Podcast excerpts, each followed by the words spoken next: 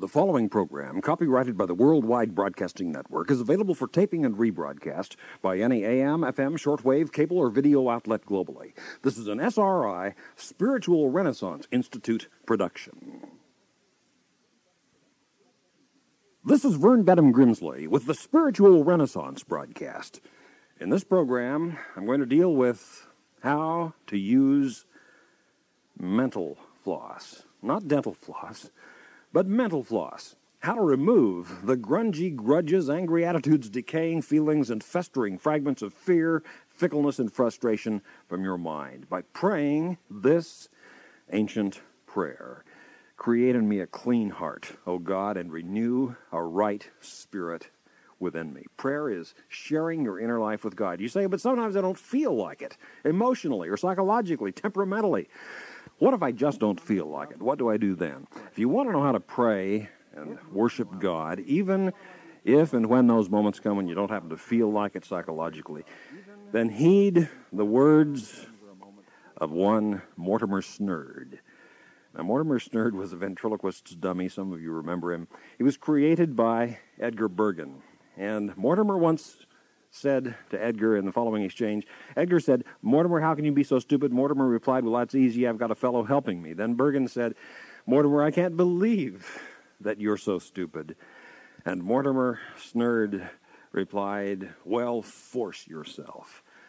And that, put very simply, is how to change your negative behavior patterns to positive ones. If everything else fails, then just force yourself. Make yourself pray and praise and worship God, regardless of whether emotionally at that moment you happen to feel like it or not. It will become then a spiritual habit. It will become your spiritual joy and your jubilation. For it is written, Let everything that hath breath praise God. Thank God for your very life and existence, for the love of God for the Spirit of God indwelling your mind to lead and guide your steps. And then be certain to be around other people. When you're all alone by yourself, you're in bad company. Love and serve other people. That's at the heart of what Jesus said. Refuse to hold grudges. Refuse to nourish hatred against your fellow children of God. They're your brothers and your sisters. Jesus said to love your enemies. Pray for your enemies. Somebody says, well, that's a difficult order, praying for somebody who doesn't like you. Here's how I scrutinize the subject. You know, every time something good happens to one of your enemies, then your prayers have just been answered. Because if you pray for the people who don't like you, wish you ill, every day and every night of your life, pray for everybody else too, of course, but pray for everybody. Love God and love people. Those are the two great commandments. You shall love the Lord your God, said Jesus, with all your heart, soul, mind, and strength, and you shall love your neighbor as yourself. Remember when Jesus was but a young lad, according to the historic biographies of him, he, quote, grew in wisdom and in stature and in favor with God and man. Wisdom symbolizes the mental aspect. Stature refers to physical growth. In favor with God and man is a reference to spiritual growth in loving God and loving people. That is at the very heart of what Jesus of Nazareth came proclaiming. Let me use an example, an illustration. I used to wear glasses all the time for years, and people used to tell me that I would look better when I'm not wearing glasses, and I would say, no, it's the opposite. You look better when I'm not wearing glasses. But eventually, I had eye surgery, two operations with scalpels and stitches, one with laser beams. Now my vision is better than it was when I was a boy. I have 2010 vision, which is better, as you know, than 2020 vision. My eyesight is as good as that necessary to qualify to be an astronaut. Now, there's an old song, you've heard it. It says, I was blind, but now I see. Amazing grace. I was blind, but now I see. And it's true. It's true when you give your life to God you have new insight in the presence and new vision of the future. You see things differently with a sense of spiritual vision. That you're here to learn to love. And the more you love, the better you're learning living. And the essential lesson of life, the love of God and the love of people. That's what life is all about. What is life? How would you answer that question? What is life? According to the Judeo Christian teachings, life is but a passing shadow, a vanishing cloud, like grass after it is cut and begins to wither, like water spilled on the ground, which evaporates in the sunshine, like a flower fading into dust. Life is uncertain, but death is sure. Where are you going to spend eternity? God loves you. God has a will for your life, beginning right here and right now, this very instant, and eternal life awaiting you if you will only seek after it. Material things dissolve, die, and decay. Only spiritual things are eternal. Live by truth and beauty and goodness and in love for God and love for others, and give your life this very moment. Whatever your understanding of life may be, give your life anew, consecrate it, dedicate it to the living will of the living God who has a plan for this planet and a purpose for your existence. And that makes life make sense. But what about the problems? the difficulties. Here's how to deal with your own personal sins, failings, faults, and frustrations. Just tell God about them. Ask for God's transformative power to renew your mind and renew your soul and renew your very life. And then go on with your life.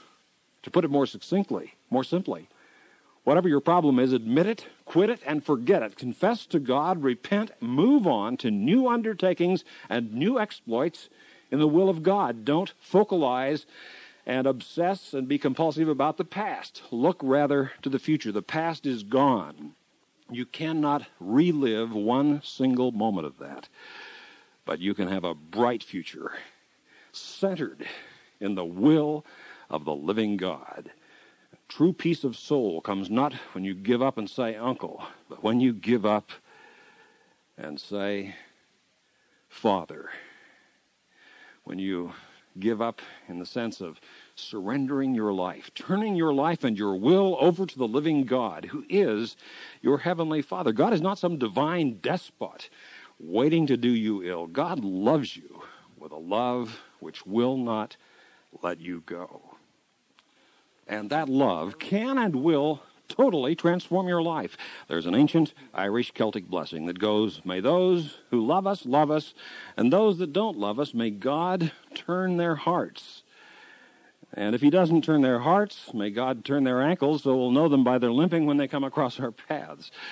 But no, the ideal taught by this Jesus of Nazareth 2,000 years ago was that everybody loves everybody. Love even your enemies. Bless those who curse you. Pray for those, he said, who despitefully use you.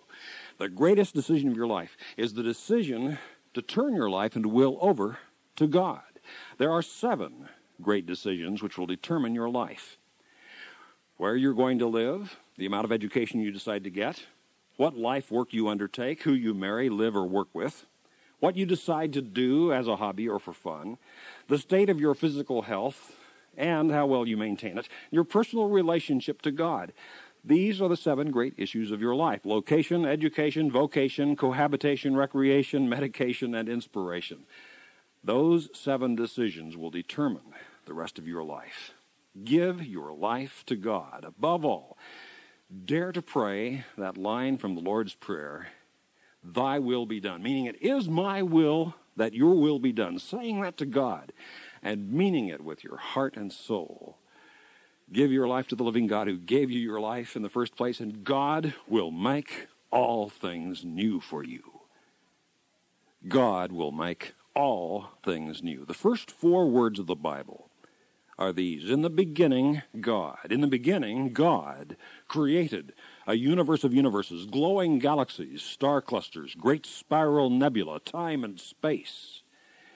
And God created you and everything which has ever happened since the faintest dawn of light on this planet, from the first stirrings of life in the tide pools of time, through the ages of warfare and strife, from the discovery of fire and the invention of the wheel to the building of the pyramids, from Socrates and Plato, the mighty Parthenon of Greece, the Colosseum of Rome, the birth of Christ, the Dark Ages, the medieval times, knights in shining armor, the Renaissance, Reformation, the Industrial Age, the Scientific Revolution, global electronic broadcasting, the atom bomb, nuclear power, the birth of rock and roll, walking on the moon, landing on Mars, everything which has ever happened in all of human history is but the prologue to this very moment now as you're listening to this broadcast somewhere on this planet.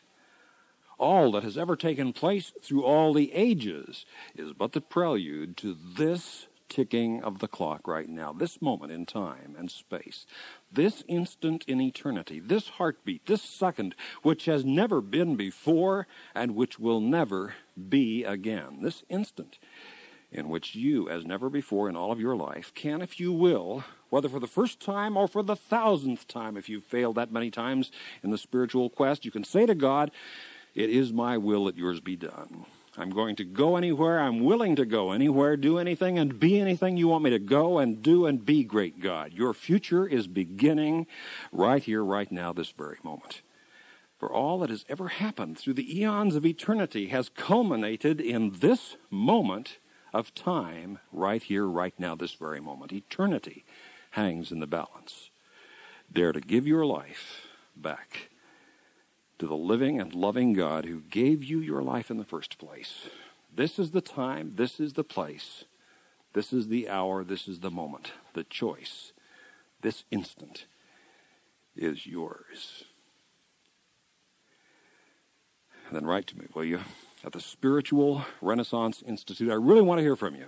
Write to us the Spiritual Renaissance Institute, Post Office Box 3080, 3080, Oakhurst, California, 93644. I've written things on finding God, getting to know God, growing spiritually, things designed to help you in your spiritual growth. Write to us. I've also written seven principles of prayer. How do you pray? What does it accomplish? What is the process of praying? Is it telling God what to do? Is it demanding certain answers of the universe? Is it a fellowship, a friendship, a relationship? With a higher power, with your very creator. Write for this free literature, no cost, charge, or obligation. Finding God, Getting to Know God, Growing Spiritually, Seven Principles of Prayer, two twin or companion pamphlets, The Fatherhood of God, The Brotherhood of Man, Life After Death, all of these topics covered in the free literature when you write to us at the Spiritual Renaissance Institute, Post Office Box 3080, Oakhurst, California 93644 USA. For those of you listening in other countries around the world over our international satellite and shortwave network, let me spell the address. Post Office Box 3080 Oakhurst, O A K H U R S T, California, C A L I F O R N I A 93644 USA.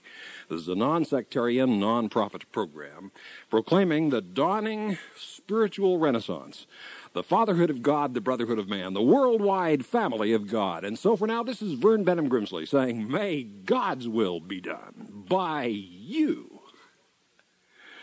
Good day.